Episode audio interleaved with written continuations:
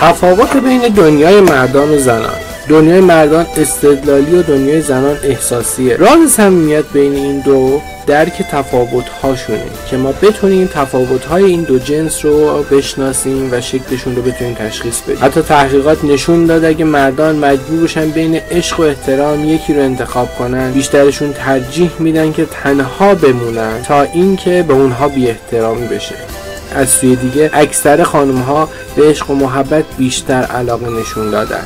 در واقع همونقدر که بشر نیازمند هواست زنان نیازمند عشق و مردان نیازمند احترام هستند. من پژمان برکاتی هستم روانشناس و مشاور توسعه فردی و از شما دعوت می‌کنم که در ادامه همراه ما باشید.